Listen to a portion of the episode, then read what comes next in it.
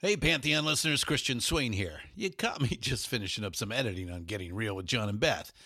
I want to share my first experience with Factor Meals for you. I think you'll find this interesting because I bet the same thing happens to you. I had just received my first shipment from Factor Meals the other day, and I was excited to try one of the prepared restaurant quality meals for myself. Anyway, I was working away and noticed it was very late and it was my night to make dinner. I jumped up and headed to the kitchen, went to grab the ingredients for the dish I was going to make, and realized I was missing a prime ingredient. Well, I could make a run to the store, or I could make one of my new factor meals. Actually, the choice was easy. I grabbed a cavatappi, an Italian style pork ragu with garlic broccoli, heated the oven per instructions, and minutes later was enjoying a very delicious, nutritious, and dietitian approved meal. It really was everything Factor Meals said it would be. No prep, no mess meals. Factor Meals are 100% ready to heat and eat. Take it from me and head to factormeals.com slash pantheon50 and use the code Pantheon50 to get 50% off. That's factormeals.com slash Pantheon50 and use the code Pantheon50 to get 50% off. This is This Day Rocks from Vintage Rock Pod. I'm Paul Stevenson. Today is April the 15th, and on this day in 1964, after a long day of filming their first movie, Ringo Starr told the other Beatles that it's been a Hard Day's Night. Lennon jumps on that line and turns it into a song, and the movie title is eventually changed to that too, having been slated to be called Beatlemania. The song itself and the album of the same name topped the charts simultaneously in the UK and the US, the first time any artist had ever accomplished that feat. On this day in 1974, Lynyrd Skynyrd released their second album, Second Helping, which opened with their classic Sweet Home Alabama. On this day in 2006, Elton John cleared out his closet and sold over 10,000 articles of clothing to raise money for his AIDS Foundation. 10,000 items, that's crazy. Anyway, he raised a fantastic $700,000 at the sale in New York. On this day in 1966, Buffalo Springfield played their first ever live show. They opened for the Byrds in San Bernardino in California. And birthday wise, we say a happy 75th birthday to UFO lead singer Phil Mogg. And we also remember Joey Ramone today. He died on this day in 2001 of lymphoma, aged just 49. But for today's main show, then, we're going to focus on an Oscar win.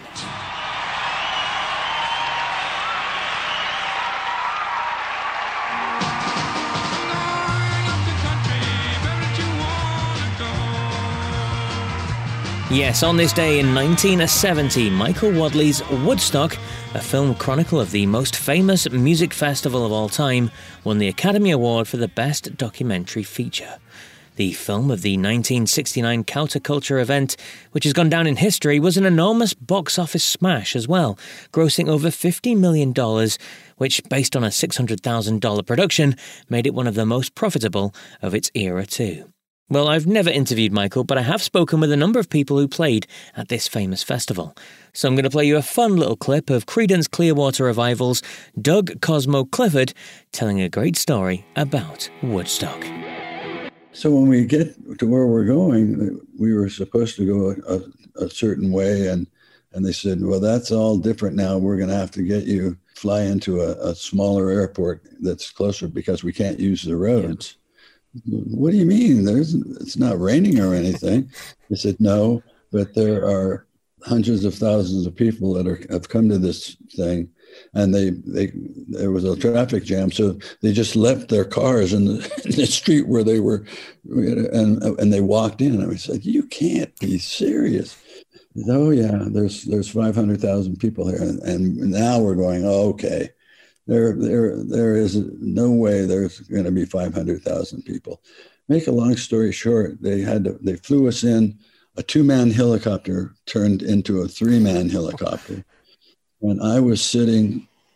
John was sitting in the middle. The pilot was in the pilot seat, of course, and I'm sitting on the the. Uh, I've got my leg out the door, and I'm and one of those bubble tops that looks like a dragonfly and I'm, I'm holding the door because otherwise it'll be flapping in the wind and hit beating my leg.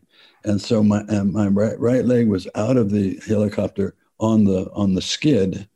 Didn't have wheels, so it's on the skid. I'm with my right leg. I'm holding the door semi shut. My legs in the, in there, and then uh, I'm holding on to John's uh, safety belt, and my left cheek is on his seat. We're showing the seat, so we're flying in, and uh, it was a perfect time to come in and see this wonderful, magnificent sight because the sun was was going down and you know when sun goes down the sun rays get more direct and things seem brighter and more colorful and as we came up we came up uh, over this little rise and there they were there they were and and I said, it's a patchwork quilt of humanity. I remember saying that. I said, I'll remember that for the rest of my life and I said at least four and a half hundred thousand people here. They're, they're, it's it's unbelievable, and so the the the helicopter was landing next to a three-story building,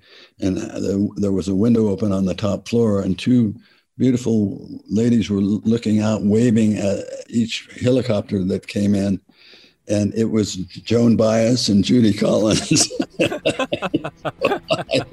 said, I think this is going to be a good one. And I'll be back tomorrow with more on this day rock goodness. So until then, take care.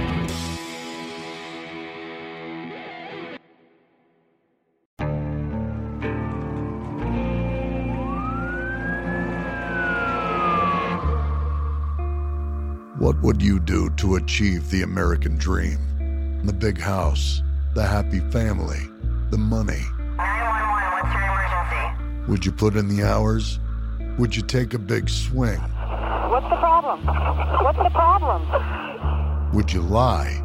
Would you cheat? Would they shop? Would they shop? Would you kill? Yes. My mom and dad. My mom and my dad. From Airship, the studio behind American Scandal, comes a new true crime history podcast. I'm Jeremy Schwartz, and I'll be taking you inside the minds of some of our most notorious felons and outlaws, exploring the dark side of the American dream. In my new show, American Criminal, you'll meet the picture perfect brothers who killed their parents, the thief who stole babies, the crypto king who siphoned off billions, and plenty more. From assassins and gangsters to killers and con artists. Whatever the case, whoever the criminal, you don't know the full story until now. Don't miss the debut season of American Criminal, The Menendez Brothers, beginning February 29th. Listen wherever you get your podcasts, or to get early ad free access to the entire season first, plus hundreds of other ad free history podcast episodes, subscribe at IntoHistory.com.